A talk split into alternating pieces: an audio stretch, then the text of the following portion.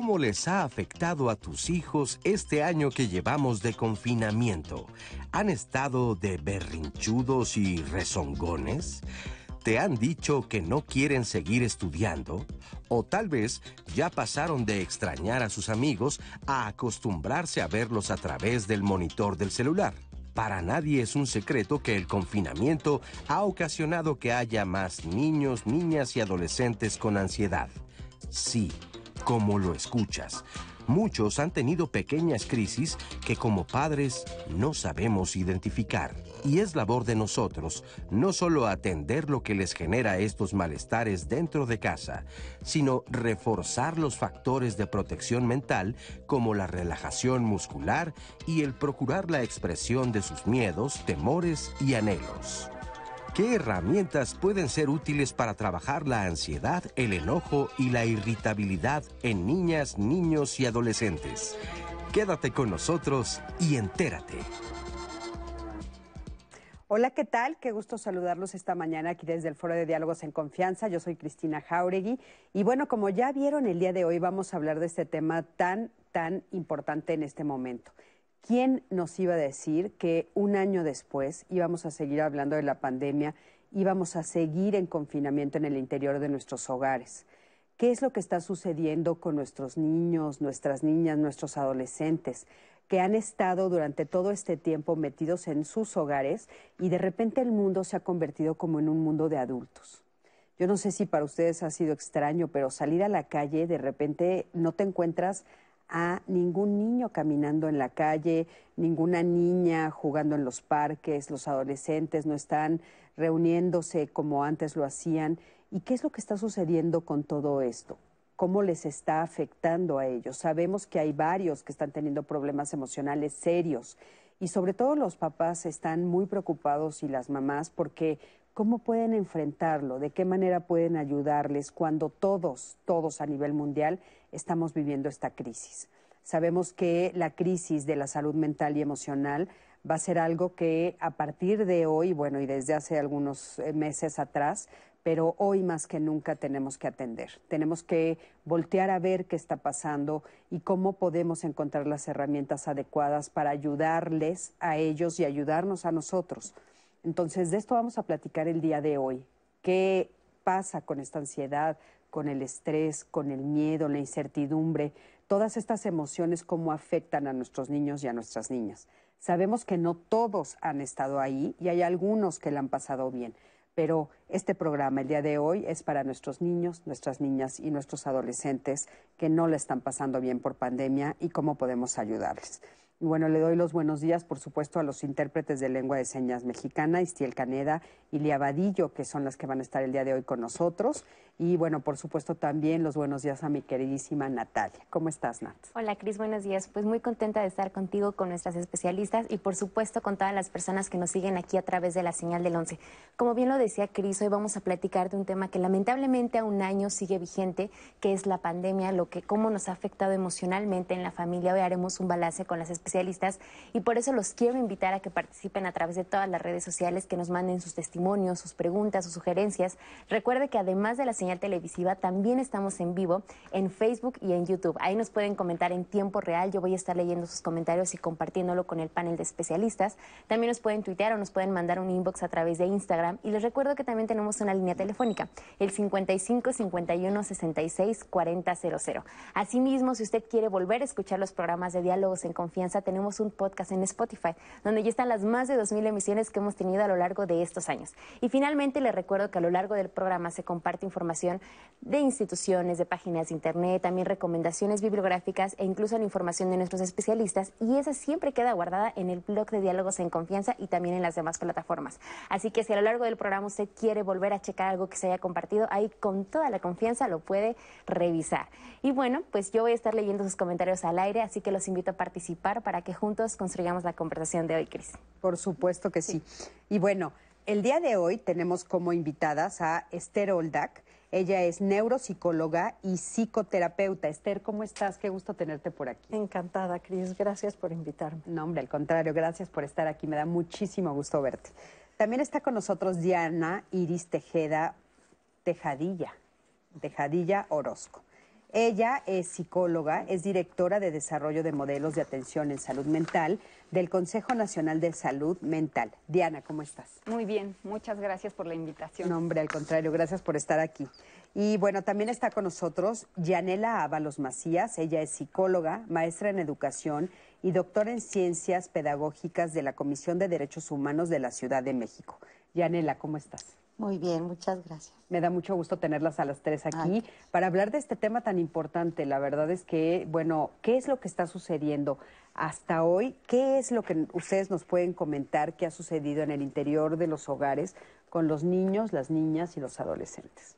Adelante, por favor. Bueno, pues eh, primero que nada, algo que es muy importante considerar es que estamos en una situación anormal esta situación anormal de pandemia, ¿no? no nos lo esperamos, de pronto llegan estas problemáticas, es normal que nos comportemos de una forma anormal, es decir, que tengamos sentimientos, pensamientos que no son regulares y que no son normales en nuestro cotidiano, ¿sí? considerando que hay cuatro componentes de la salud mental. El primero es poder eh, desarrollar nuestras propias habilidades, el segundo es hacer frente al estrés cotidiano, el tercero es ser productivo, no solamente a nivel económico, sino en diferentes eh, ámbitos de la vida. Y el cuarto es cuando yo puedo contribuir con mi comunidad. Si yo no estoy teniendo alguno de estos cuatro, quiere decir que mi salud mental se puede estar viendo comprometida. Por lo tanto, en una situación de pandemia es normal que la salud mental se pueda ver comprometida. Lo que no es normal es estacionarnos ahí y no hacer nada sí, sí está bien que yo tenga miedo, que yo esté preocupado, que yo me, me, aburra, que yo de pronto tenga esta incertidumbre de qué es lo que va a pasar, hacia dónde voy a ir. Eso es normal, pero ahora eh, vamos a hablar justamente de cuáles son los factores que están a mi alrededor que me protegen, los factores de riesgo y qué pequeñas acciones yo puedo ejecutar a partir de mi individualidad, de mi responsabilidad como adulto y también cómo puedo yo ayudar a los niños, a los más desprotegidos claro y Que sí. Y durante todo este año, ¿cuál ha sido el mensaje que de forma constante han escuchado los niños y las niñas? Sí, lo que pasa es que eh, hay un factor muy importante que es lo que sucede en nuestro cerebro, porque esta ya es nuestra nueva realidad, ¿no? Esta anormalidad de la que se habla, pues ya formó parte de nuestra vida cotidiana. Y los mensajes que constantemente estamos escuchando en nuestro cerebro es no salgas, es peligroso, allá afuera hay un mundo muy peligroso. Entonces, eh, ahora darle para atrás va a ser muy complicado. Eh, en el cerebro, cuando hay una emergencia, se prende un botón de alarma en tanto adultos como niños. Se prende un, botón de alarma que dice cuidado, hay un peligro. Y el peligro, todo el tiempo estuvimos mandando el mensaje de quédate en casa, quédate en casa, quédate en casa, porque allá afuera hay un mundo muy peligroso. La gente es peligrosa, el ponerte en contacto con los demás es peligroso. Y eso generó una segunda pandemia que vamos a tener que vivir, que es la pandemia emocional, que nadie la tomó en cuenta. Y ahora ya hay una fobia social en donde el acercarte a la demás gente es peligroso. Y eso, echarlo para atrás va a ser muy complicado, porque esta fobia social generalizada de me da miedo acercarme al otro, y es peligroso el otro, y es peligroso salir afuera, y salir de casa se vuelve peligroso, es muy complicado, porque resulta que en antagónico lo que más da salud mental, lo que más alarga la vida por el otro lado, y lo que más nos protege es el contacto con otra persona, y nadie lo pensó. Entonces, el combinar estas dos cosas se va a volver muy complicado porque nadie pensó que la otra pandemia es esta y que la fobia social nos hace mucho daño y que no hay nada que más haga al ser humano daño que el aislamiento y nadie lo pensó lo que le iba a hacer a los niños. Claro. Y entonces, bueno, ese es el mensaje que se está oyendo todo el tiempo. O sea, los otros son peligrosos. No salgas. Hay peligro afuera. El otro te hace daño. Y resulta que esto es lo que más daña la salud mental.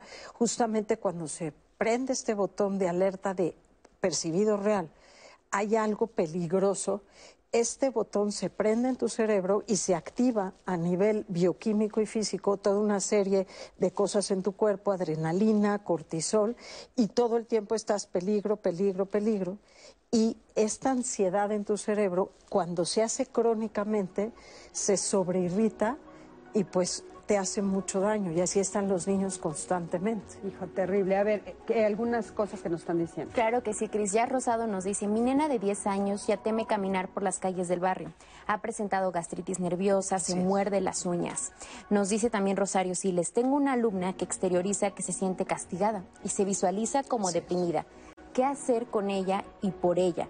Ivonne Fuentes, los docentes estamos viviendo de cerca estos problemas. Los estudiantes están muy frustrados. Es algo de lo que nos han compartido hasta ahorita, Cris. Y de hecho tenemos un sondeo preparado en el que le preguntamos a las personas, ¿crees que las niñas y los niños han perdido algo a partir del confinamiento? ¿Ustedes qué piensan? Díganmelo en redes y por lo mientras vamos a ver qué nos contestarán. Los niños pequeños han perdido su privacidad, han perdido este, todo, todo, todos sus derechos, porque no era lo mismo llevarlos a la escuela, relacionarse con sus compañeros, a que siempre la mamá esté detrás de ellos, qué estás haciendo, cómo estás haciendo, y lo- más aparte los estresan. mucha confianza en ellos mismos. Yo lo veo en los míos, no quieren salir, piensan que si salen a la calle va a ser mucho este eh, eh, reglas, eh, mucho miedo, eh, más que todo miedo, tienen miedo. Sí, bastante. Este, pues, sobre todo convivir con sus compañeritos. O sea, sentirse más libres. Este, sí, sí, yo creo que sí. Que es la, este, la libertad de desarrollar sus actividades este, infantiles principalmente y juveniles que venían este, desarrollando antes de la pandemia. A ciencia no puedo definir qué les pueda pasar, sí, pero sí están este, variando su conducta actualmente. Ay, pues eh, el aprender, ¿no? El aprendizaje que tienen que tener, porque no es lo mismo a que se presenten en la escuela a que lo hagan por línea, porque no, no es lo mismo.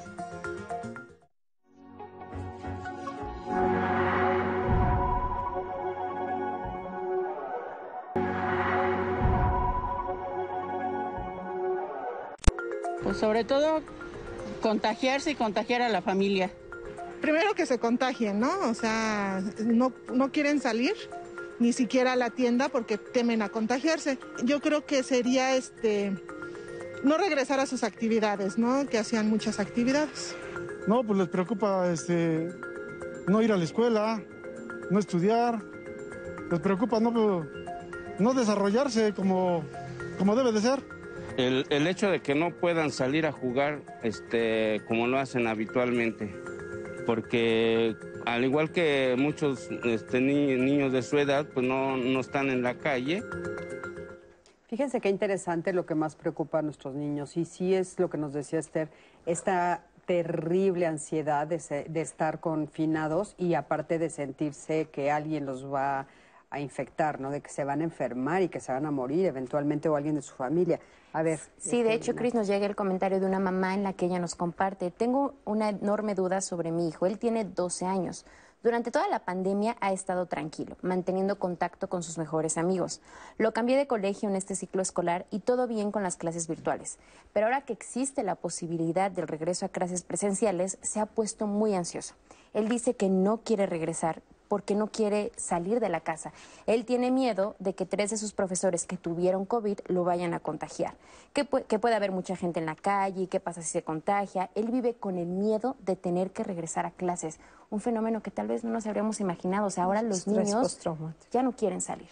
Claro, porque imagínate todo lo que han estado escuchando, ¿no? Eso es bien importante saberlo.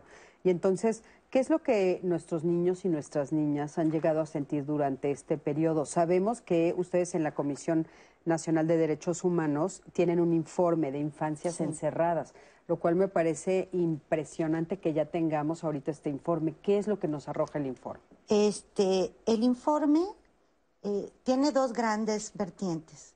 Se trabajó, o sea, es un cuestionario dirigido para niños, niñas y adolescentes y además se recolectó la voz de los niños y las niñas de primera infancia a través de sus dibujos. El cuestionario tiene aproximadamente, son 17 indicadores que nos habla de sus sueños, sus temores, eh, qué los hace felices, ¿sí? Y en el caso de los dibujos, básicamente es un análisis de lo que ellos están viviendo en sus diferentes contextos. Eh, es curioso porque eh, el 56% de, de, los niños encuestados, niños y niñas encuestadas, eh, tienen su teléfono celular y el 70% tiene acceso a la computadora.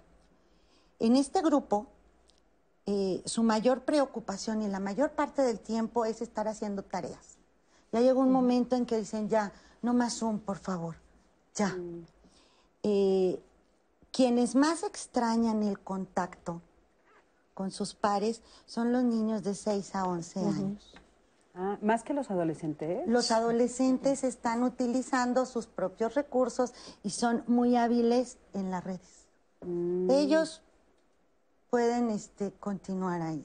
Así. Ah, claro, ellos están logrando comunicarse a través de el Zoom o jugar juegos, etcétera. Entonces los más chiquitos son los, son que, los están... que están sufriendo más. Exactamente. Sí. Ahora, ¿Qué, para el ¿qué es lo que se está viendo que están sufriendo? O sea, ellos están sufriendo y cuál está siendo la reacción que están teniendo frente a ese sufrimiento. Fíjate que los niños de primera infancia, niños y niñas de primera infancia, ellos experimentan mucha alegría porque están con su familia, algo que no tenían antes. Ellos están con su familia cercana y están conviviendo.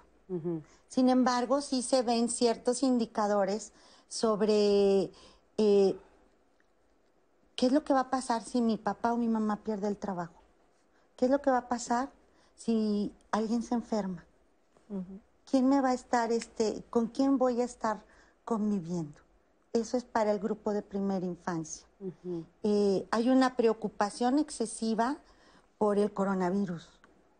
El coronavirus es representado por ellos eh, y ellas de una manera este, como, como una amenaza. ¿sí? Hay este, conductas o muy repetitivas en cuanto al aseo, a eh, no traer las manos negras, a usar cubrebocas. Entonces, básicamente, este, eso es lo que podríamos concluir. ¿Qué es lo que pasa con primera infancia? Pues tienen mayor número de recursos, son más resilientes ante esta situación, tienen una mayor adaptación a lo que es este el cambio. Nosotros decimos, ay, es que estamos ante una situación muy complicada. Ellos están asumiendo el cambio y están como, yo diría como que, como los surfistas, están ya los de primera infancia. Ajá, sí, están, están como surfeando. ¿Qué, qué otra cosa les arroja el, el- Este, la investigación? Me arroja además, eh, por ejemplo, hay ciertas, eh, a ver, déjame, los niños están jugando mucho vi- eh, videojuego. ¿Cómo están eh, ocupando su tiempo en eso? Eh, la, la preocupación que tienen de, del contagio. Y sabes qué, algo que me llama la atención, que para los adolescentes es la incertidumbre de qué es lo que va a pasar después, ¿Qué es, a qué mundo me voy a enfrentar. Claro, sí. Esther, querías decir algo. Sí, que la contraparte, yo leí el estudio, que está muy, muy interesante, lo leí todo, y una de las palabras que más dicen los niños es aburrido, de la primera infancia. Y otra palabra clave que me parece muy, muy importante el estudio que arrojaron los niños es la palabra familia. Familia. Y creo que esto es determinante porque lo que siempre ha contenido y ha dado felicidad eh, a los niños mexicanos es la familia, que me parece que esto es determinante. Pero lo que yo iba a comentar es que la contraparte eh, de este estudio, por un lado, es el estrés postraumático que los niños están viviendo y por el otro, en la primera infancia, eh, este terror que los niños tienen, yo lo leí con mucho detenimiento, que creo que es un gran acierto, como dices, haberlo hecho, es esta fobia que se está haciendo hacia la limpieza, esta obsesividad al otro extremo. Y aunque los niños se sienten contenidos y hay eh, un resguardo por parte de la familia, se está haciendo una codependencia tóxica a no salir y a mi familia y una ansiedad de separación en los niños chicos bien peligrosa.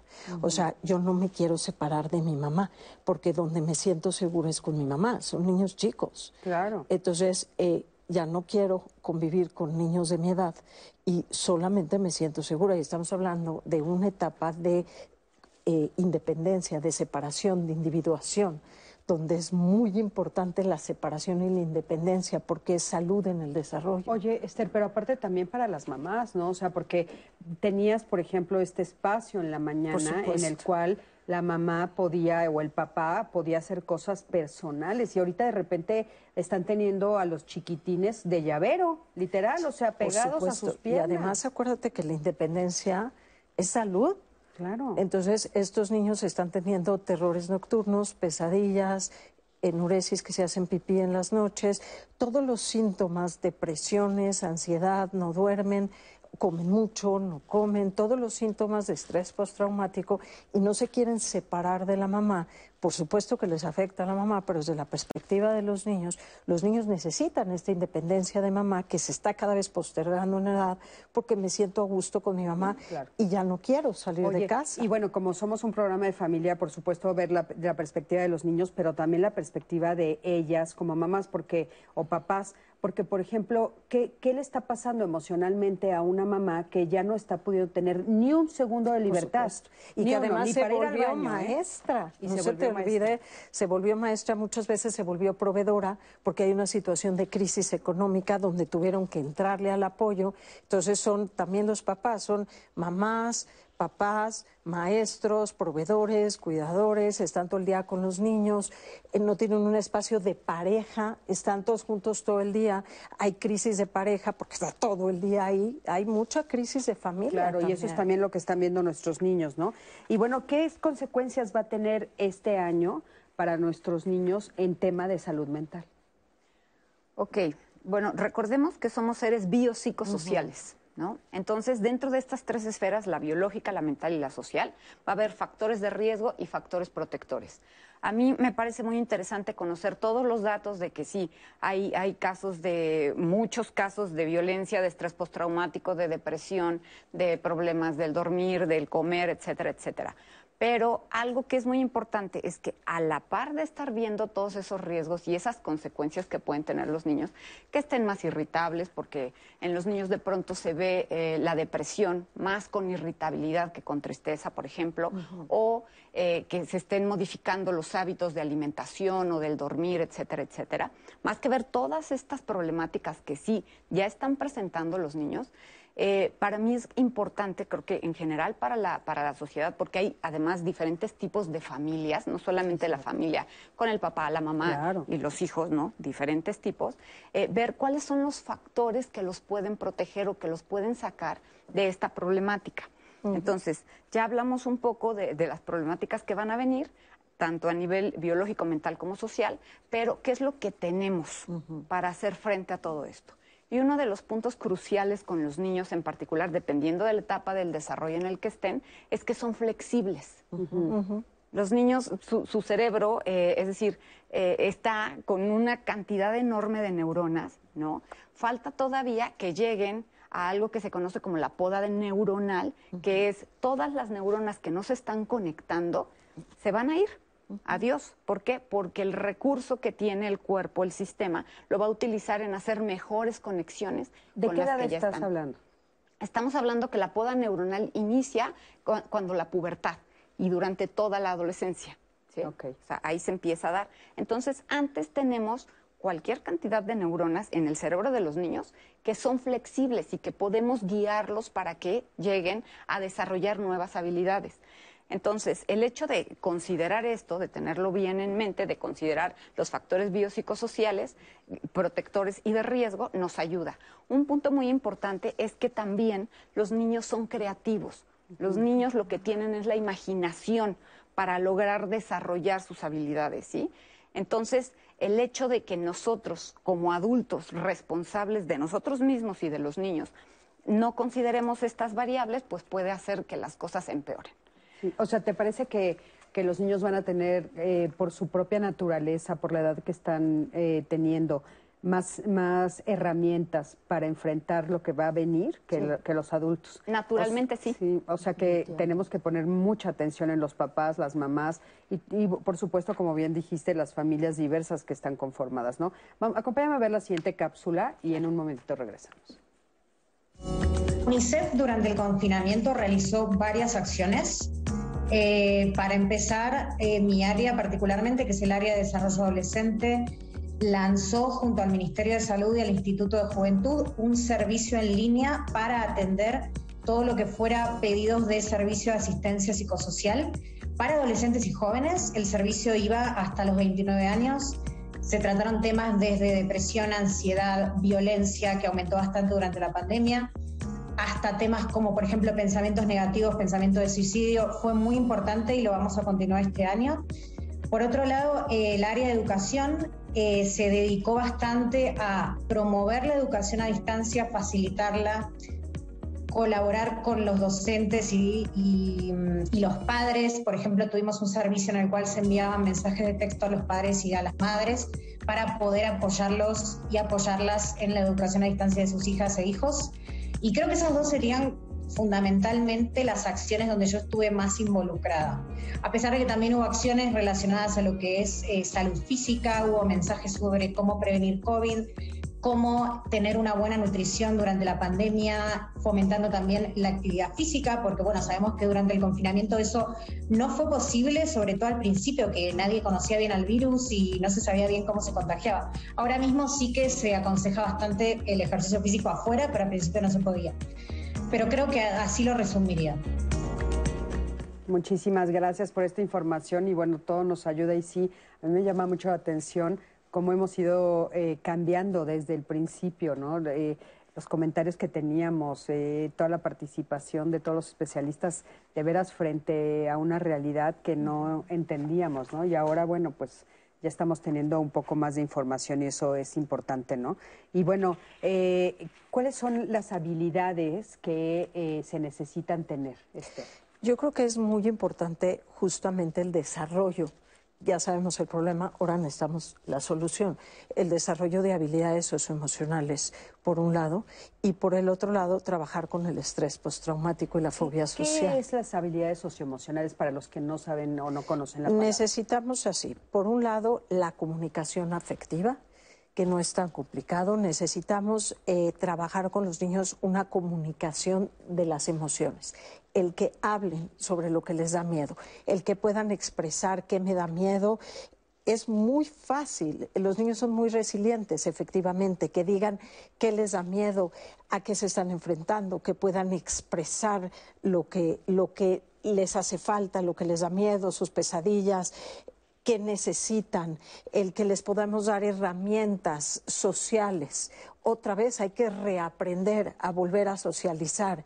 Eh, sigue estando el sitio del gobierno del Programa Nacional de Convivencia Escolar, que es Escuela Libre de Acoso, donde están todos los materiales, todos los videos para desarrollar todas las habilidades para socializar, para eh, controlar tus emociones, eh, cómo controlo mi enojo, eh, cómo puedo expresar mis emociones, cómo manejo las reglas para padres, para maestros y para niños de toda primaria y toda secundaria.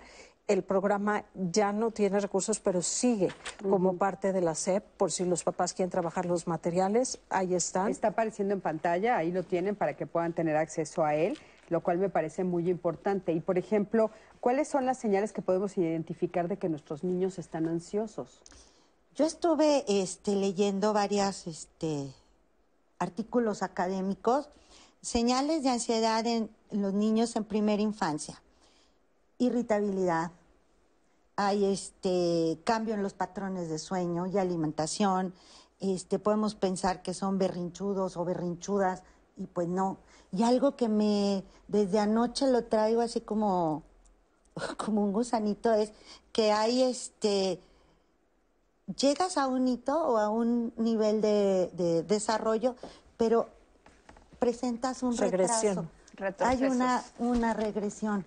Entonces, este, sí lo he visto con personas cercanas donde dicen es que ya estaba este, hablando, eh, emitiendo fonemas R, todo eso, y de repente empieza a hablar como, como pequeñito empiezan a ver este enuresis o encopresis nocturna, este, y en los adolescentes lo que se está viendo es mucho aislamiento y hay una gran este, correlación de este aislamiento al, al uso de redes sociales y de qué es la manera en que ellos están socializando. Claro. Ahora, eh, si nosotros estamos hablando de que uno de los grandes problemas en el tema de la relación ¿no? con el otro y que también nos trae problemas de salud mental y salud emocional es la falta de comunicación. O sea, las herramientas para comunicarnos, las herramientas para poder dar espacios donde nuestros hijos se, se puedan expresar, donde nosotros como adultos nos podamos expresar, pero esto es desde antes de la pandemia. O sea, esto sabemos que no es ahorita. Y ahorita es tan importante cómo le pueden hacer los papás y las mamás que nos están viendo, porque es algo que nunca han hecho. O sea, se los hemos repetido, los hemos repetido. Digo, no quiero generalizar que todas las familias, pero muchas, muchas familias no saben cómo hacerlo. Nos dicen, quisiera hablar, pero no sé cómo. No sé cómo abordarlo. Algunas cosas que les podamos decir que pueden ayudarles a abrir esto que están diciendo ustedes que es tan importante, que es el diálogo. Sí, sobre todo es fomentar un ambiente confiable en estas tres esferas. Yo repito lo de las tres esferas y siempre hay que considerarlo. Entonces, hay cinco puntitos que nos pueden ayudar a tener este ambiente confiable. Uno es el orden. Cuando yo tengo orden en mi habitación, eso también es un reflejo del orden que tengo a nivel mental.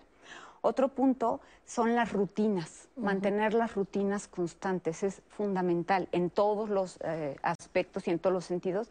Y también en, esta, en este control de rutinas, involucrar a los niños a que participen. ¿sí? Otro punto importante es el aprendizaje constante. No tiene que ser necesariamente de las actividades académicas propias de la, de, la escuela. Hay otras habilidades, como las eh, socioemocionales, en las que tenemos que hacer más énfasis ahorita, porque los problemas son mucho de, en, esta, en este estilo, en este sentido. ¿sí? Otro punto importante es el control de noticias. ¿Qué tanto estoy yo recibiendo todo el tiempo noticias, información? No, no, no. Tengo que eh, elegir un medio confiable y verlo una, dos veces al día. También para no estar replicando eso hacia mi familia, hacia los miembros más cercanos y sobre todo a los niñitos. Y otro eh, punto que es fundamental es activar las redes sociales. Sabemos que ahorita físicamente no se puede, pero sí tenemos la creatividad para fomentar de alguna manera el conectarnos. Hay eh, diferentes dinámicas y estrategias que me permiten tener una comunicación asertiva eh, a la hora de que yo me doy cuenta qué es lo que estoy sintiendo y esa relación de con lo que estoy pensando, o sea, es decir, a partir de mi pensamiento, cómo me siento y cómo lo externo. No hay emociones malas, Aquí el, problema con las emociones o con la falta de una comunicación asertiva es cuando yo como adulto no puedo controlar mis emociones, no me hago responsable y estas se exacerban al grado a que pueden llegar a dañarme a mí o a los que me rodean. Entonces, si en algún momento yo me estoy desviando de mi presente, no, no, me puedo quedar en el presente para actuar en el presente, es decir, me voy a la nubecita mental que es el futuro y el pasado, ahí hay un problema. Entonces tengo que buscar herramientas para ubicarme en el presente. El otro es, si yo me daño a mí o a alguien más, hay un problema, tengo que buscar ayuda, estrategias para controlar mis emociones, para regularme. En los niños es normal, por su etapa del desarrollo, dependiendo de la edad, que no se sepan regular emocionalmente, pero en los adultos no. Y somos responsables de, si no nos estamos controlando, si no podemos regular, aislarnos un poquito o hablarlo. Estoy estresado, estoy nervioso mejor, o nerviosa, mejor me alejo y al ratito platicamos. Claro. Esta, esta idea de regular, creo que es importante puntualizar a nuestro público que no es desaparecer las emociones, sino es bajarles el volumen, como quien dice. O sea, que no llegue el enojo a ser ira, por ejemplo, Sabemos que muchas personas ya en el momento en el que el enojo se transforma en ira, cometen actos que después se arrepienten, ¿no? Pero algo que sí quiero puntualizar, porque las dos, las dos, las tres nos los han dicho, que son las habilidades socioemocionales, y sí está eh, este site en el que se pueden acercar este, esta página web, pero ¿a qué nos estamos refiriendo? Porque, insisto, el nombre de habilidades socioemocionales de repente puede ser un nombre que no entiendo. ¿Cómo lo bajamos a la realidad? O sea, es aprender a comunicarme, aprender a estar, a, a- a, este, relacionarme socialmente con el otro. O sea, dinos algunas habilidades para que los papás digan, ah, eso tengo que poner atención. Porque dijeron las tres, es muy importante, pero entonces, ¿de qué estamos hablando? Desmenúcenme el tema, por favor. Pensemos que es como una caja de herramientas, ¿no? La caja de herramientas la usas cuando tienes un problemita en la casa. Sepas o no usar el martillo, todo lo que hay en la caja de herramientas, ahí la tienes. ¿sí? Y si no la tienes, hay que ir a conseguir la herramienta. Entonces, dentro de esta caja de herramientas de las habilidades socioemocionales, un punto fundamental es cómo me expreso yo. ¿sí? Eh, si tengo los medios y si no los tengo, si alcanzo a, a buscarlos y a encontrarlos. Por ejemplo, ¿sí? yo estoy sintiendo que lo que tú me dices me desespera. Me estás reclamando o yo lo siento, lo vivo como un reclamo. Eh, y eso es a partir de mi percepción. Yo percibo el mundo amenazante, entonces cualquier cosa que tú me digas es amenazante y es contra mí. No. Aquí el punto importante es, eh, digamos que ampliar el panorama y decir, no todo es contra mí.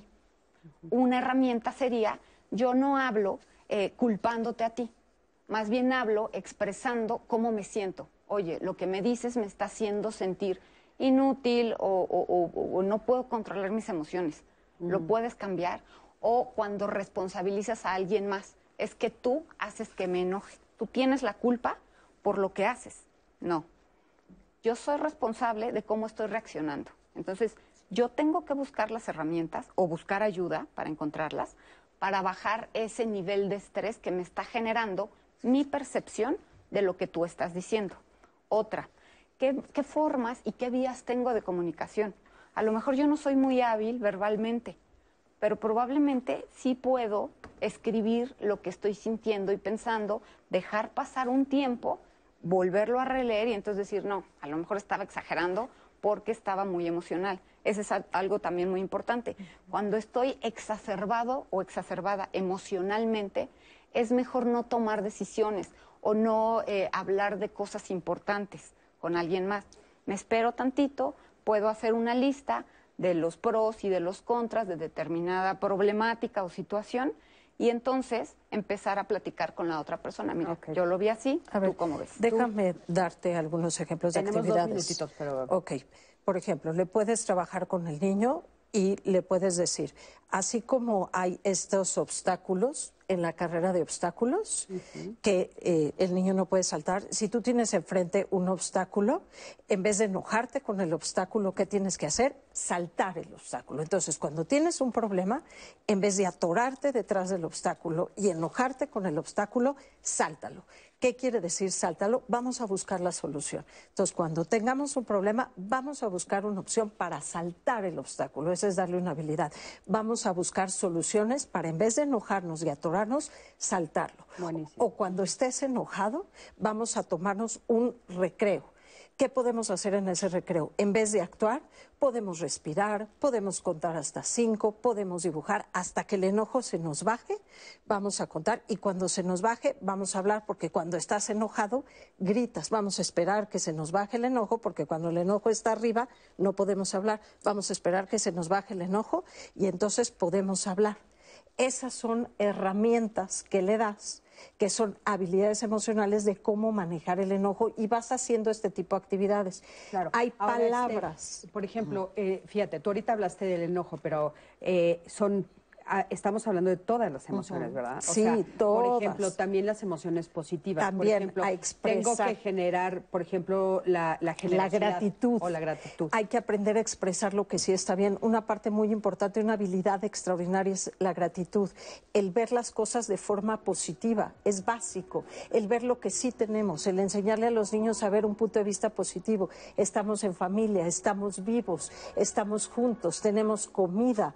El encauzar a los niños lo que sí tenemos, eso ayuda muchísimo.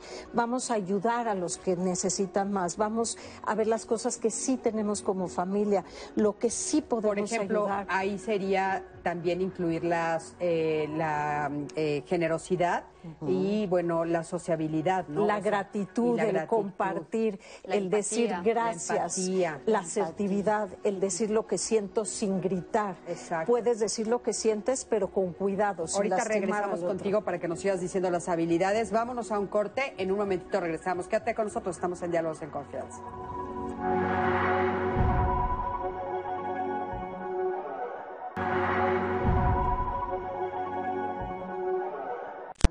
Continuamos aquí en Diálogos en Confianza y los invito a que mañana miércoles de Saber Vivir nos acompañen porque el tema va a estar muy interesante. Mm, Control, manipulación y chantaje. ¿Tú crees que eres una persona controladora? ¿Cómo lo puedes identificar? a veces manipulas o chantajeas a la gente para obtener lo que quieres. Bueno, de esto se va a platicar mañana con los especialistas y también nos van a dar herramientas para reconocerlo y para lograr también regularnos en caso de que seamos unas personas controladoras. Así que no se lo pierdan mañana miércoles en Diálogos en Confianza.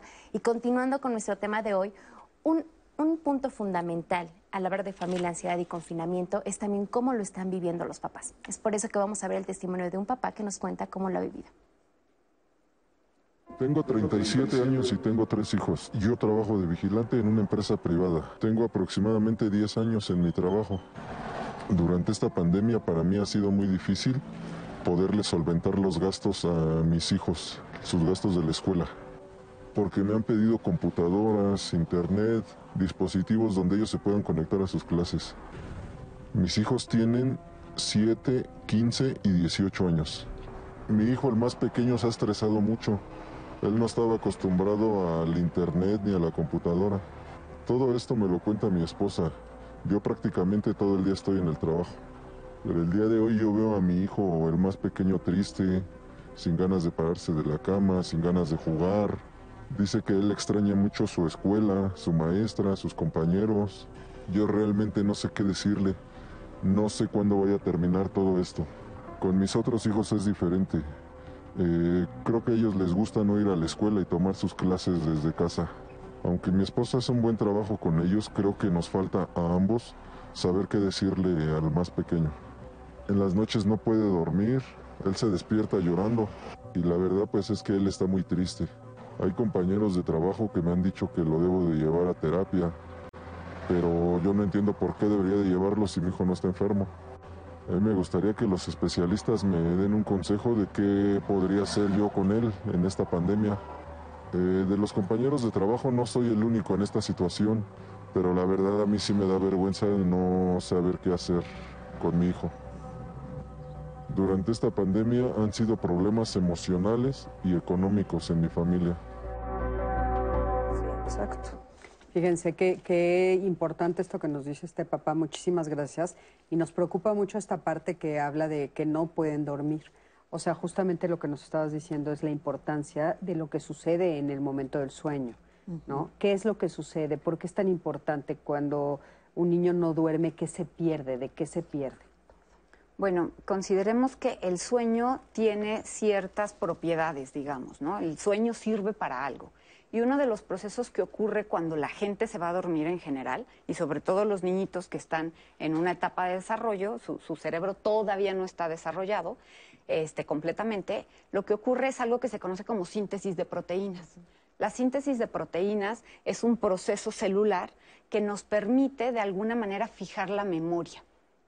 Entonces, si nosotros cuando estamos despiertos y los niñitos cuando están despiertos no pueden prestar atención en, en- en diferentes cosas, cuando se van a dormir, de pronto esa síntesis de proteínas no va a ser la adecuada y entonces no van a poder recordar, no van a poder aprender adecuadamente. Además de que si le sumamos que se secretan hormonas del estrés porque estamos con miedo, estamos con ansiedad, estamos a la expectativa todo el tiempo, ajá, este, pues eso va a empeorar las cosas.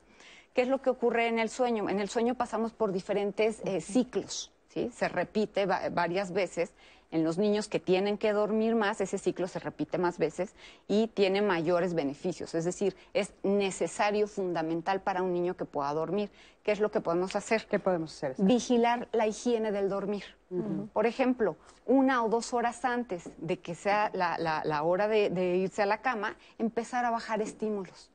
Incluida la luz, a lo mejor las pantallas, ¿no? Bajarle la intensidad a las pantallas o de plano no es no, no prender la televisión o la computadora, contar cuentos, tratar de relajar el- al niño con olores o a lo mejor con una caricia, con un apapacho, eh, tener una habitación ventilada, que la ropa de cama y la pijama también sean las adecuadas, ni muy caliente, ni muy, eh, digamos que fría, que el niño pase frío. Muchas veces con los niños funciona cuando están ansiosos ponerles calcetines, subirles la temperatura. ¿Por qué? Porque es verdad, hay, diferentes habilidades socioemocionales, pero estas están vinculadas con algo que, no- que pasa fisiológicamente. ¿sí? Yo puedo estar pensando en que estoy ansioso tal, pero mi cuerpo está reaccionando. Claro. Entonces, si yo subo la temperatura, eso ayuda. Eh, de pronto, cenas no muy cargadas, no muy pesadas, para que el niño pueda dormir, que no tome tanta agua ya al final, o ya, azúcar. eh, ajá, o otros, otros eh, productos que pueden ser estimulantes. Ahora, hay, hay un punto importante también. Los niños no están suficientemente cansados porque no tienen suficiente actividad y sus horarios no son los adecuados. O sea, están hasta la una de la mañana jugando con los electrónicos, se despiertan tarde. Por eso esta estructura en horarios es tan importante. Hábitos. Porque su reloj interno está totalmente descompuesto. Los adolescentes están hasta la una o dos de la mañana con los electrónicos. Entonces se despiertan tarde, no tienen un horario también. Claro. Y no están los niños chicos gastando la suficiente energía, no están Eso es algo que hemos estado diciendo una y otra vez en, eh, aquí en el programa de diálogos de la importancia de las rutinas. Y de ¿no? O sea, de, de sí. veras, aunque estemos en pandemia y estemos en el confinamiento, e- efectivamente despertarte entre semana Cambiarte, a la vestirte. hora. Están en pijama hasta Vestirte, la una de la sí. tarde. Y eso, Eso que están diciendo también por la que- melatonina. Sí. Sí. En la noche. La producción de melatonina se da en la noche. La melatonina nos prepara para el despertar, pero también está vinculada con otros neurotransmisores como la dopamina y la serotonina que nos hacen estar contentos. Claro, claro. Si no tenemos eso, obviamente vamos a estar tristes, desmotivados, sin ganas de hacer las Claro. cosas. Y entonces por eso este, lo que decíamos esto de las rutinas, que me gustaría Muy como importante. terminarlo, o sea, sí, tiene, sí es importante vestirnos. Ha habido como mucha, muchos memes y muchas bromas en torno a que estamos la parte de arriba vestidos pero en pijama en la parte de abajo. Eso a nivel emocional nos afecta, les afecta a nuestros niños, les afecta vernos a nosotros como adultos y a ellos les afecta también. Entonces, por ejemplo, las rutinas son importantes, ¿no? O sea, mantener esto de despertarme, bañarme, ponerme ropa, sentarme a trabajar en un espacio que considere que sea mi los trabajo. adolescentes o los jovencitos están tomando clases en la universidad metidos en la cama con la eh, camisa, metidos en la cama con la luz apagada, esto no ayuda. O sea, es un descontrol para tu reloj interno, para tu cerebro tremendo. ¿no? Yo veo muchas veces a mis pacientes, están en pijama a la una de la tarde, es mucho descontrol para tu cerebro y si aumentas esta desregulación, de ansiedad en donde tu cortisol en la noche que tiene que bajar está a tope por la ansiedad, pues no se pueden dormir. Todos estos miedos cuando cierran sus ojitos se les vienen en forma de pesadillas, la falta de estructura, la falta de actividad, no están suficientemente cansados. Sí, ahora, esto de, de suficientemente cansados, creo que también es importante puntualizarlo. Yo estaba el otro día hablando con alguien que me contó que hizo un maratón en el interior de su departamento de dos por dos. ¿Y qué quiere decir eso? Pues que bueno, estuvo corriendo en el mismo lugar. Por supuesto. ¿no? Y entonces logró hacer un maratón. Entonces, hay muchas cosas. Otro, otras personas que quiero mucho que les mando un beso si me están viendo, me contaban que estaban haciendo natación en seco. ¿No? Y entonces eh, les estaba enseñando el profesor a nadar en el interior de sus casas a través de su natación en seco. Entonces hay muchas es. actividades que pueden hacer los niños. ¿Qué, qué otra cosa nos podrías decir sobre este tema? Este, yo creo que es muy importante, como decían, el primer paso es, estamos en un, en, en un escenario complicado. Entonces, este, hay que priorizar los aspectos positivos de este escenario, porque eso en automático, porque todo es percepción. Yo percibo el mundo como yo, o sea, suena chistoso, pero como yo lo quiero Así percibir. es. Claro, por supuesto. Entonces, si yo soy papá, mamá o responsable de crianza y estoy ante un sesgo cognitivo fatalista, Así ¿qué es es. lo que estoy transmitiendo a mis hijos y a mis hijas? un sesgo fatalista. Entonces, yo cuando estoy en terapia les digo, cuesta el mismo trabajo estar sesgándote a lo negativo que a lo positivo. Vamos a priorizar lo positivo. Y, las, y los niños lo van a aprender. Y algo que es fundamental, porque las emociones no son buenas ni malas, sino simple y llanamente son. Es ponerle palabras a lo que sientes. Es bien importante decir, ¿sabes qué? Estoy muy enojada, estoy muy enojado, dame tres minutos, me voy a ir a encerrar al baño y ahorita vengo contigo. Porque también lo van a estar aprendiendo. Claro, la importancia de, de darle valor a lo que estás sintiendo, nombrarlo y, y darle espacio, ¿no? Es muy importante. Acompáñenme a ver, a ver el siguiente testimonio, por favor. Tengo 16 años. La escuela en línea me estresa demasiado porque mis profesores dejan más tarea de lo normal y mi mamá me pide que le ayude con las tareas de la casa porque dice que puedo estar en las dos cosas al mismo tiempo. Me empezó a salir acné y fui con un dermatólogo y me dijo que era ocasionado por tanto estrés. También he tenido ansiedad. Ya quiero que todo esto termine y regresemos a la normalidad. Antes de esta pandemia yo era un adolescente promedio. No tenía problemas de acné, ni ansiedad, ni tampoco sufría de tanto estrés. Hombre, por supuesto, también esto es otra de las cosas que está sucediendo. Los tenemos a la mano y se nos olvida que están en clase y les estamos pidiendo favores, ¿no? Nat, ¿nos Sí, de hecho, Cris, es tal vez uno de los comentarios más recurrentes que hemos tenido ahorita en las redes. Incluso una joven nos escribía, bueno, a nosotros los universitarios lo que nos está pasando es que le perdemos el amor a la carrera, o sea, está siendo tan estresante que ya no le encontramos Sentido. ese amor. Y en un testimonio una mamá nos dice, mi hija tiene 19, está en último de prepa, se siente presionada, le de- les dejan muchísima Sí. más tarea y ella tiene escoliosis, le duele mucho la espalda de estar sentada de 7 a 3 de la tarde. La vista. Está con ansiedad y hay días que llora, está desesperada y ya no quiere estar encerrada. Es horrible esta pandemia. Bueno, esta mamá nos comparte el testimonio que está viviendo con su hija. En otro, Carmen Torrontegui nos dice, eh, mis nietos, ellos tienen 14 años y resulta que cuando se ven en línea compartiendo algún juego con sus amigos, se relacionan muy bien. Pero cuando llegan a tener un encuentro personal, no platican, no comparten experiencias ni, con- ni conversación. Se les observa como retraídos y tímidos, como si no supieran qué hacer ante esta situación ya del contacto personal o físico con otras personas. Y hace rato eh, mencionaban los síntomas que muchos niños están presentando ante la ansiedad y uno de los más recurrentes que nos dicen es que se muerden las uñas. Muchos papás están preocupados porque dicen, bueno, mi hijo antes no se las mordía y ahora se las observo y Por están ansiedad. destrozadas y no saben cómo apoyarlos o qué hacer para que estos niños pues puedan canalizar de otra forma esta emoción. Sí, Diana, estamos oyendo mucho eso de la mordedura de las uñas, de que están también comiendo de más. No sé si te Sí. están poniendo ahí Ujú. también, están subiendo de peso. Ujú. ¿Qué hacer frente a eso? Hay básicos, ¿no? Al ser seres biopsicosociales tenemos estas tres esferas y en cada una hay básicos que podemos ya implementar. En la esfera biológica, dado que estamos hechos de células y cada célula es como una pequeña fabriquita, pues hay que darle los insumos. ¿sí? Entonces, cuatro básicos de la esfera biológica implican, uno, el que nos hidratemos adecuadamente para que la célula esté pachoncita, ¿no? El segundo es que nos alimentemos adecuadamente y a las horas adecuadas. ¿sí? El tercero es descansar adecuadamente, todo esto de higiene del dormir, bajar estímulos, tratar de relajarnos, poner música tranquilita. Y el cuarto es oxigenarnos. La oxigenación se puede lograr a través del ejercicio físico y o de la respiración. ¿Cuántas veces respiramos en un día? Ni siquiera sabemos, ¿no?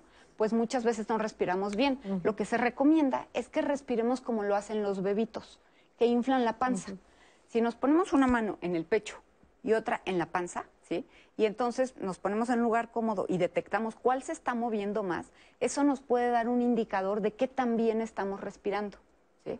El chiste es inflar la pancita, el chiste es hacer una pausa en el día, cuando esté enojado o no, no importa, es un entrenamiento todos los días y decir, a ver, ¿cuántas veces he respirado profundamente? Y, e, e intentar hacerlo, ¿sí? ¿Esto qué va a pasar? Va a favorecer las cosas que ya no son básicas. Por ejemplo, esto de tener los músculos relajados para poder, eh, digamos que estar como más atentos y a la vez permitir que nuestra caja torácica se expanda y entre más oxígeno en nuestros eh, pulmones, lo que hace que estemos más oxigenados. Cuando estamos oxigenados, pensamos mejor ¿sí? y podemos más fácilmente tomar decisiones y ejecutar todas las funciones cognitivas que puede hacer nuestro cerebro. Ahora, a nivel social, ¿qué es lo que tenemos que hacer? Tenemos que recordar que si una de las herramientas que nos sirve y que nos funciona muchísimo es tener contacto social. Ahorita no puede ser físico. Vamos a utilizar la creatividad para enviar cartas, por ejemplo, ¿sí? O para hacer algunas eh, actividades que me permitan divertirme, que me permitan distraerme, bailar, cantar, saltar, agarrar una cuerda, ¿sí? incluso sin cuerda. Puedes imaginarte que tienes la cuerda. Bueno, este otro punto importante a nivel social es detectar cuando yo estoy siendo violento y también cuando están siendo violentos conmigo. Hay una escala del Instituto Politécnico Nacional el violentómetro. Y casi siempre decimos, sí, a mí me han violentado, ¿no? Pero que cuando nosotros violentamos, desde, somos una sociedad castigadora. Y desde la mamá que voltea y le hace los ojos al niño de vas a ver ahorita, ¿sí?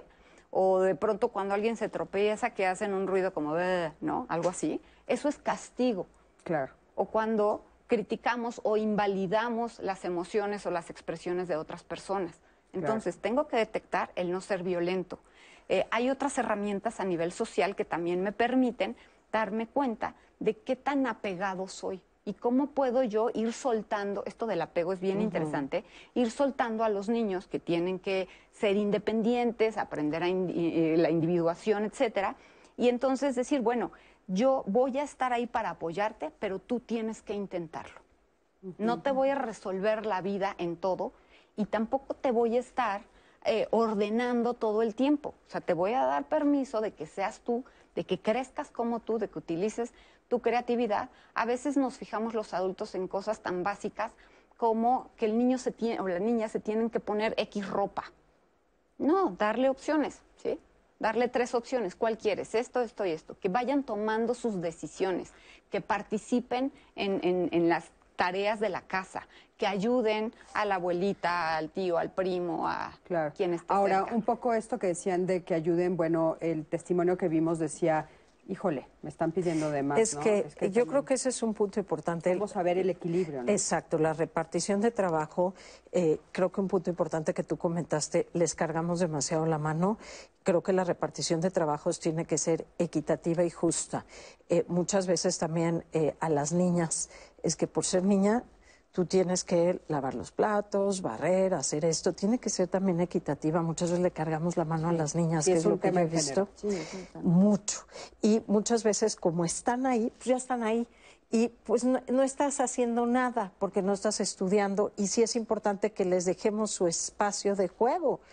Eh, lo que yo vi en el estudio es que ocupaban mucho del tiempo, y lo dijiste en tarea, los niños necesitan jugar y tiempo de esparcimiento que no les están dando. La mayor parte del tiempo están haciendo tarea y necesitan jugar, necesitan moverse. Y es que aparte, eh, para que los papás que nos están viendo y las mamás ubiquen, de repente nos pasen automático, ¿no? Puede ser que tengan como un espacio donde no tengan clase por la razón que sea, ¿no? A través del Zoom, porque el profesor algo frenó la clase o porque no llegó a la clase y entonces tienen un ratito y ellos dicen, ay, qué rico, tengo un ratito, y nosotros en ese ratito, pero haz tu cama, pero sube, pero baja, pero ve, pero tráeme un café. Hay que tener cuidado, hay que O los ponen a jugar en los electrónicos. Exacto. Y, o se ponen solitos. Ese es un momento donde pueden salir al jardín, si hay jardín, o pueden hacer ejercicio, o regar una plantita, o hacer ejercicio ahí mismo, o jugar, que no sea con un electrónico,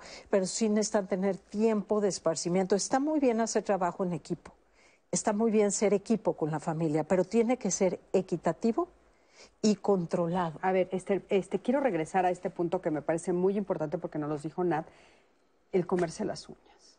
Fíjate que el comerse las uñas es un hábito que implica ansiedad. Unos se jalan el pelo, otros se arrancan las, pestañas, otros se comen las uñas. Cuando un o niño se lastiman, eh, o se cortan, ¿no? Todos ellos son hábitos que implican ansiedad. Entonces, si un niño está teniendo un hábito que implica ansiedad, quiere decir, es una señal que el niño está ansioso. Y lo que hay que ver no es el síntoma, lo que hay que ver es la infección. Entonces, no es qué hago para que se deje de morder las uñas, es por qué está ansioso. Entonces, lo que tengo que ver es qué le está provocando la ansiedad, que es por qué se está mordiendo las uñas. Ahora, mucho, mucho de los niños lo que están diciendo cuando los papás se acercan es, es que no estoy viendo a mis amigos. ¿Qué podemos hacer para remediar eso? Que es bien importante. Eh, esto que decías tú, que cuando se ven no tienen que hablar, sí es muy importante que se vean, Cris. Aunque sean grupos pequeños, controlados, con seguridad, ya estamos en otro tipo de semáforo. Estamos hablando como si siguiéramos en semáforo rojo, ya no lo estamos. Los niños necesitan verse y claro, cuando se ven no tienen de qué hablar porque ¿qué comunican? Uno les da miedo y dos, no tienen ninguna experiencia que comentar porque no están haciendo nada. ¿Qué platican? No tienen ninguna experiencia que contar. Sí es muy importante que los junten en grupos pequeños, en lugares abiertos. Ya no es semáforo rojo, júntenlos. Sí, yo en estoy viendo, pequeños de mis- espacios. una de mis hermanas eh, se juntó con dos o tres mamás y juntaron a seis Júntenlos en espacios abiertos, chiquitos, niños chiquitos, niños medianos, adolescentes. Y eso les ayuda mucho. Muchísimo, Mucho. de cinco, de cuatro, poco a poco van a ir recuperando la comunicación. El contacto visual hace algo que se llama mirroring, que es cruzar a nivel neurológico y eso genera endorfinas y es la fuente número uno de felicidad en el ser humano. Eh, ¿Cuántos días de la semana nos recomendarías? Por lo menos Mínimo. mínimo tres. Mínimo tres. Mínimo. Fíjense, es bien importante con los primos, con lo- el vecino. O sea, que Porque sepan los que se papás están no son sus amigos, No, Cris. los Te papás. contienen temporal, pero la comunicación que tienes con tus grupos de pares Es no te lo da los papás. Vamos a un corte, en un momentito regresamos. Quédate con nosotros. Pues nosotros vendemos y he intentado de sacarle un poquito más y enseñarle realmente cómo tiene que enseñarse a vivir la vida, porque no es fácil. Debemos de buscar los, me- los mecanismos in- intrafamiliares o entre familias para que los niños puedan este, convivir con, ya sea con sus primos en la familia o con sus este, compañeros que venían, con lo que le venían haciendo en los colegios, para que no pierdan esa, ese espíritu de relación que debe de prevalecer entre los niños. Pues más que nada, habilitar los parques, los parques y que se sientan cómodos los niños, para que los niños vuelvan a convivir y se sientan otra vez activos y se sientan libres otra vez. Porque ahorita con este confinamiento se sienten presos en su casa, que no pueden hacer nada, nada más estar con el puro celular y eso los, para mi punto de vista personal, los atrofia mucho.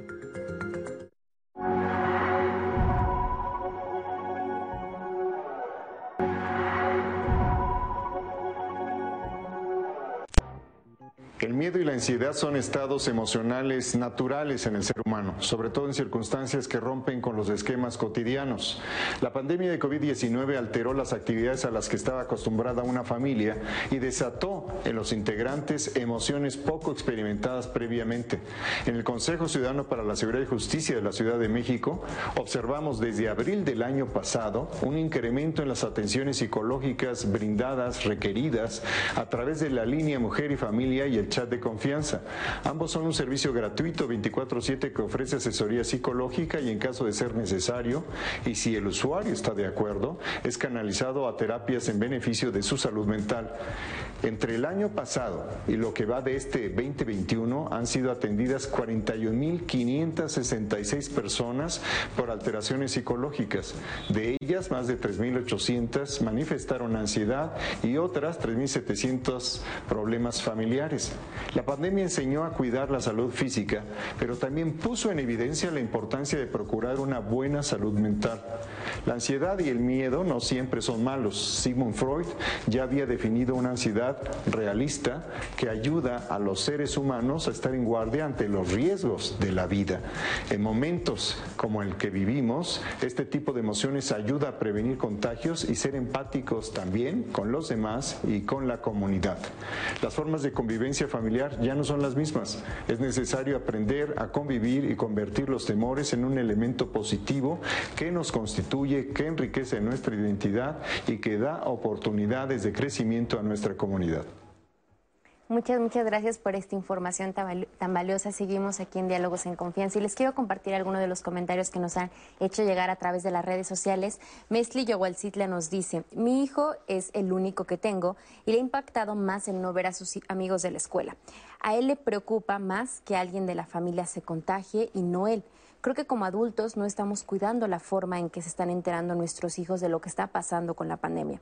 Y ellos están aprendiendo de la forma en que estamos resolviendo emocionalmente. Y creo que no estamos siendo asertivos como adultos. Nos comparte Cam MH. Tengo 16 años y soy estudiante de vocacional. No digo que me guste la nueva modalidad escolar, pero desde el primer día de cuarentena mi papá me dejó en claro que esto se trata de adaptarse y que debemos acostumbrarnos ya que no sabemos cuándo acabará. Como consejo diría que hay que estar en constante comunicación, escuchar música, hacer ejercicio y reír. Todo eso lo considero fundamental para pasar esta pandemia. Y en una llamada, Aide nos comparte, tengo cinco nietos y mi forma de ayudarles en esta pandemia fue ponernos a sembrar papas, jitomates, calabazas y otras cosas. Ahora ellos no quieren salir porque quieren quedarse a sembrar y a regar sus vegetales. Más adelante les voy a compartir las preguntas que nos han hecho a lo largo del programa y las especialistas las van a responder. Y mientras tanto vamos a ver la cápsula que nos preparó Sandra González. Los adultos somos los principales responsables de ayudar a los niños a transitar por estos momentos de incertidumbre. Pero ¿cómo lograrlo si nosotros mismos estamos ansiosos y estresados por el futuro que nos depara? Son muchas las preguntas que nos invaden y nos generan ansiedad en estos tiempos de pandemia. Por eso consulté a un especialista que nos puede ayudar a entender que el futuro puede ser nuestro aliado. Lo que hacemos un, futurista o un estudioso de los futuros es ver como las tendencias, o sea, hacia dónde se mueven. No adivinamos el futuro, pero de alguna manera lo que hacemos es como preparar a la gente para aquello que posiblemente suceda. Si nosotros perdemos como la fe de que algo bueno va a emerger del futuro, por eso también uno de mis temas es el futuro emergente. Cuando hablo de emergente no es de emergencia, sino de aquellos que surge sin nuestro control, aquello que llega sin que nosotros, como el COVID, sin que nosotros lo hayamos controlado o determinado. ¿Y qué significa ser valiente o ser eh, este, fuerte en estos momentos? Es eh, qué tanta serenidad puedo desarrollar internamente en medio de lo que no puedo controlar. Pero que cuando suceda aquello que suceda, tú tengas como elementos, herramientas, recursos para saber elegir, si no lo mejor, porque no sabemos qué es lo mejor, si lo adecuado para la situación, para ti y para los tuyos. ¿Han escuchado hablar de las habilidades blandas? Son aquellas que impulsan la inteligencia emocional y están enfocadas en desarrollar ciertos valores y rasgos que fomentan la comunicación y la relación efectiva de una persona con aquellas que la rodean. Creo que es una gran oportunidad lo que estamos eh, transitando para replantear incluso la forma como estamos viviendo nuestra propia vida que es realmente importante. También es saber gestionar el tiempo. Esta es otra habilidad blanda y que no es administración del tiempo como lo conocíamos, sino el propio, el propio tiempo, qué uso le estás dando a tu, a tu tiempo. Y así te puedo contar muchas habilidades que cuando le llamamos blandas, yo digo, a veces son las más duras de aprender y de enseñar, porque no tienen que ver con un manual, con que diga paso uno, paso dos, sino con una actitud y una apertura. Yo le yo le hablo de abrir la mente, abrir el corazón y abrir la voluntad a lo que está emergiendo y desde ahí también ir descubriendo quién eres tú. Pues muy importante y muy interesante. Muchísimas gracias y un beso a Sandy donde quiera que esté ahorita. Y bueno, eh, a mí me parece, vamos a empezar con las preguntas y respuestas. Solo quiero cerrar con el tema de la violencia que se están ejerciendo o autoejerciendo los niños, ¿no? Por ejemplo, si están haciendo cutting, eh, que se están lastimando, ¿qué nos recomiendas? Sí, un criterio cuando alguien, para pedir ayuda profesional, es que alguien se esté dañando y que no lo pueda frenar. Y si nosotros como adultos no podemos frenar que el niño, por ejemplo, se esté mordiendo las uñas, a lo mejor una temporada se deja, pero si ya esto es permanente, hay que pedir ayuda. Hay eh, diferentes teléfonos o diferentes centros a los que pueden acceder. Ya ahorita hay mucha información para terapia virtual y para atención y orientación virtual.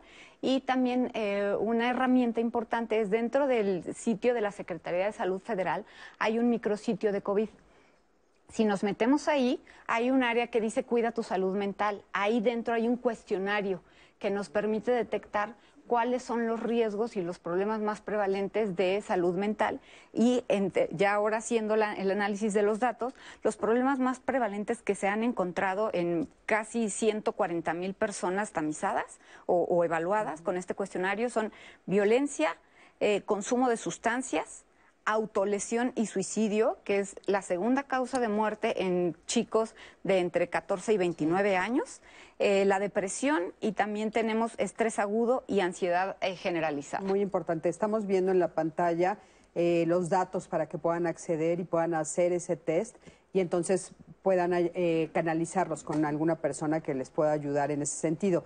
Ahora, cuando estábamos diciendo de lo de las uñas, dices que hay cosas que al nivel de casa sí podemos hacer. ¿Nos puedes poner unos tres ejemplos? Claro, y creo que también es importante aclarar, Cris, que no tampoco se vayan a asustar los papás, que porque se están mordiendo las uñas vayan a llegar a un grado de suicidio, ¿no? Vaya como poner un límite también que eh, hay límites. Claro, hay, hay etapas. Exacto yo creo que cuando se están teniendo estos hábitos, sobre todo los niños chicos, algo importante que pueden hacer eh, antes de es ver, verbalizar por qué se están angustiando y decir, me doy cuenta que te estás angustiando y tratar de verbalizar qué te preocupa. Veo que te estás angustiando, ¿qué te preocupa? Y tratar de poner la angustia de aquí verbal. Otra cosa que pueden hacer es bloquear la angustia, eh, que es ponerles un tape un, algo con lo que... Una curita. O ajá, en las uñas donde más se están mordiendo, algún barniz de ajo, por ejemplo, para que ya no tengan acceso a eso, que lo primero es bloquear y después desviar el hábito hacia otra cosa. Si la ansiedad está en las manos, que saquen esa ansiedad hacia otra cosa, rascar una tabla eh, de madera, por ejemplo, para que puedan eh, jalar algo, el muñequito ese de pastito, por ejemplo, que, que, se le jalaba el pastito, algo donde puedan tener la misma acción, pero que no se hacia lastimarse, porque lo que quieren es sacar esa ansiedad a través de las manos. Si es a través de eh, la boca donde muerden, en vez de que se jalen el labio, por ejemplo, que muerdan un popote que saquen esa misma ansiedad, pero hacia algo menos dañino hacia su cuerpo. interesante, o sea, algo que sea externo, pero que haga lo mismo, o sea, eso morder, morder, morder o estar que sublimar se llama eso, desviar esa misma acción, pero no que te lastimes tú. Perfecto. Vamos a empezar con las eh, preguntas. Claro que sí, Cris. En el bloque pasado cerrábamos hablando de todo lo que tiene que ver con la escuela, cómo están viviendo los niños esta dinámica escolar. Y justamente nos llegó una pregunta en la que Ana Lenora Fate nos dice, ¿qué tanta importancia le debemos dar si los niños bajan de calificaciones durante la pandemia? ¿O qué tanto deberíamos exigirle buenas notas? ¿No es suficiente el estrés que tienen con el encierro? ¿Qué la Secretaría de Educación Pública qué nos va a decir de eso? Bueno, finalmente tenemos que hacer como una especie de balanza, ¿no? O sea, las cuestiones académicas no son todo lo que tienen que aprender los niños ni ahora ni antes. Entonces tenemos que hacer un equilibrio en las diferentes áreas de la vida. O sea, el área social, todas están afectadas ahorita y tenemos que ser flexibles y desarrollar herramientas, ¿no? Entonces, ahorita creo que es importante enfatizar que no es tan importante la calificación, ¿sí? Para empezar, eh, nos estamos enfrentando a un modelo de enseñanza-aprendizaje que no sabemos exactamente qué consecuencias positivas y negativas va a tener. Entonces, todos nos estamos adaptando a este modelo no es tan importante. Ahorita es, o sea, sí, algo importante, pero también es importante desarrollar habilidades a nivel social, emocional, como hemos venido tratando, habilidades a nivel biológico. O sea, cómo yo controlo mi ansiedad, cómo yo aprendo, vuelvo a lo mismo, a respirar o no, o a cuidar mis hábitos, cómo yo aprendo a utilizar mi creatividad para desarrollar estas otras habilidades y ponerlas en marcha, hacer un circuito en mi casa para hacer ejercicio. Claro. Ahora, ¿qué nos están diciendo los papás? Bueno, ¿y qué hago con las calificaciones? Creo que sería importante y es momento de que los padres de familia de alguna manera estén muy en contacto con las autoridades de las escuelas y también con los otros padres de familia para estar sondeando qué pasa con los demás chicos esto que decía Esther, sí sacar a los niños en un parque, en un lugar abierto para que puedan empezar a interactuar. Si no saben ya interactuar, bueno, pues eh, buscar herramientas para entonces, bueno, tú qué has hecho en esta pandemia, cuéntame, te toca a ti etcétera. Eh, a ver, la siguiente, por favor. De hecho, hay muchos maestros que a lo largo del programa nos han escrito, porque en muchas ocasiones ellos son los que se dan cuenta cuando los niños están cambiando su actitud o ya no son a como eran cuando estaban en el salón de clases. Diana Gese nos dice, ella es docente de nivel preescolar. Quisiera saber si nos pueden dar algunas estrategias para trabajar la resiliencia con los niños de preescolar y también la orientación que le podemos dar a los papás. Yo creo que eh, volviendo un poco al punto de las calificaciones, la calificación no mide el desempeño del niño. Eso es muy importante. Y eh, nunca lo va a medir. Hay que privilegiar la parte emocional. Yo creo que eso es muy, muy importante. No que no te importe, pero hay que privilegiarlo porque la calificación no mide quién es el niño, no mide si es más inteligente o no, es un número. Y eh, a mayor ansiedad, menor atención. Eso es importante. Ahora, eh, creo que los maestros también tienen que tratar su propia ansiedad y los maestros también tienen que tratar su propia autoestima y sus propios duelos. En el sitio Escuela Libre de Acoso hay un manual para docentes específicamente con muchísimos consejos de cómo manejar las habilidades socioemocionales de ellos y de los niños paso a paso con muchísimos consejos. Importantísimo para que por supuesto ellos se, se, tienen que atender primero que nada, ¿no? Para poder apoyar Y con habilidades para los niños. Ah, ok. Ahora, si ellos observan que un niño está, eh, pues algo le está sucediendo, pues acercarse a los papás, ¿no está? Yo creo que la comunicación con los papás es vital, como, porque no es nada más su responsabilidad, pero yo creo que el docente tiene que, su papel principal ahora es contener al niño, no ahora con los niños, es emocional. Creo que la labor más importante ahora del docente es decirle al niño, aquí tienes alguien con quien hablar y que te entienda, porque el conocimiento más importante que le puede dar un docente a un niño es decirle, esto que está pasando es temporal y va a pasar y vas a estar bien el conocimiento se lo va a enseñar después y el niño lo va a aprender. Al niño se le va a quedar un adulto de confianza que le dé confianza en que el mundo va a estar bien. El conocimiento se lo va a enseñar después. Muy importante. Sí, yo creo que cuando crecemos, los maestros de los que más nos, acordaron, nos acordamos son justamente con los que establecimos dados emocionales o que nos ayudaron en esta parte emocional, ¿no? También una de las principales preocupaciones que hay cuando hablamos de familia y confinamiento son los adolescentes. Y muchas personas nos han preguntado, por ejemplo, Carolina Lugo, ¿cómo podemos ayudar a un adolescente a salir de la depresión, a que acepte ayuda? En una llamada nos dice, en casa tengo un adolescente de 14 años, está sufriendo una depresión muy fuerte y tiene mucho miedo, además de la presión de la escuela y el estudio para la admisión a la preparatoria. ¿Cómo podemos ayudarla? Y bueno, teniendo en cuenta que a veces es muy difícil la, la comunicación con los adolescentes. ¿Cómo podemos ayudar a los adolescentes? Yo creo que en el caso de los adolescentes, ya cuando vemos indicadores, ya de esa manera está de depresión, sí lo importante es este llevarlo a, atención. Porque sí, ahí hay que acudir con el especialista. Ahora recuerden que ahorita los especialistas, por supuesto, estamos dando en línea todo, así es que acercarse y poder este, tener ese acceso en línea puede hasta ayudar, porque a veces lo que cuesta trabajo es llevar al adolescente, ¿no? Y entonces este acceso tal vez puede ser favorable. Entonces, acercarse a un especialista sin duda. Ya también hay grupos de contención, tanto para adultos como para niños y adolescentes. Y ¿Dónde se pueden encontrar? En, la, en, el, en el micrositio de, de, la Secretaría de Salud, ahí pueden encontrar muchos recursos. Y hay un diplomado que se lanzó recién como colaboración de la SEP y de la Secretaría de Salud para docentes.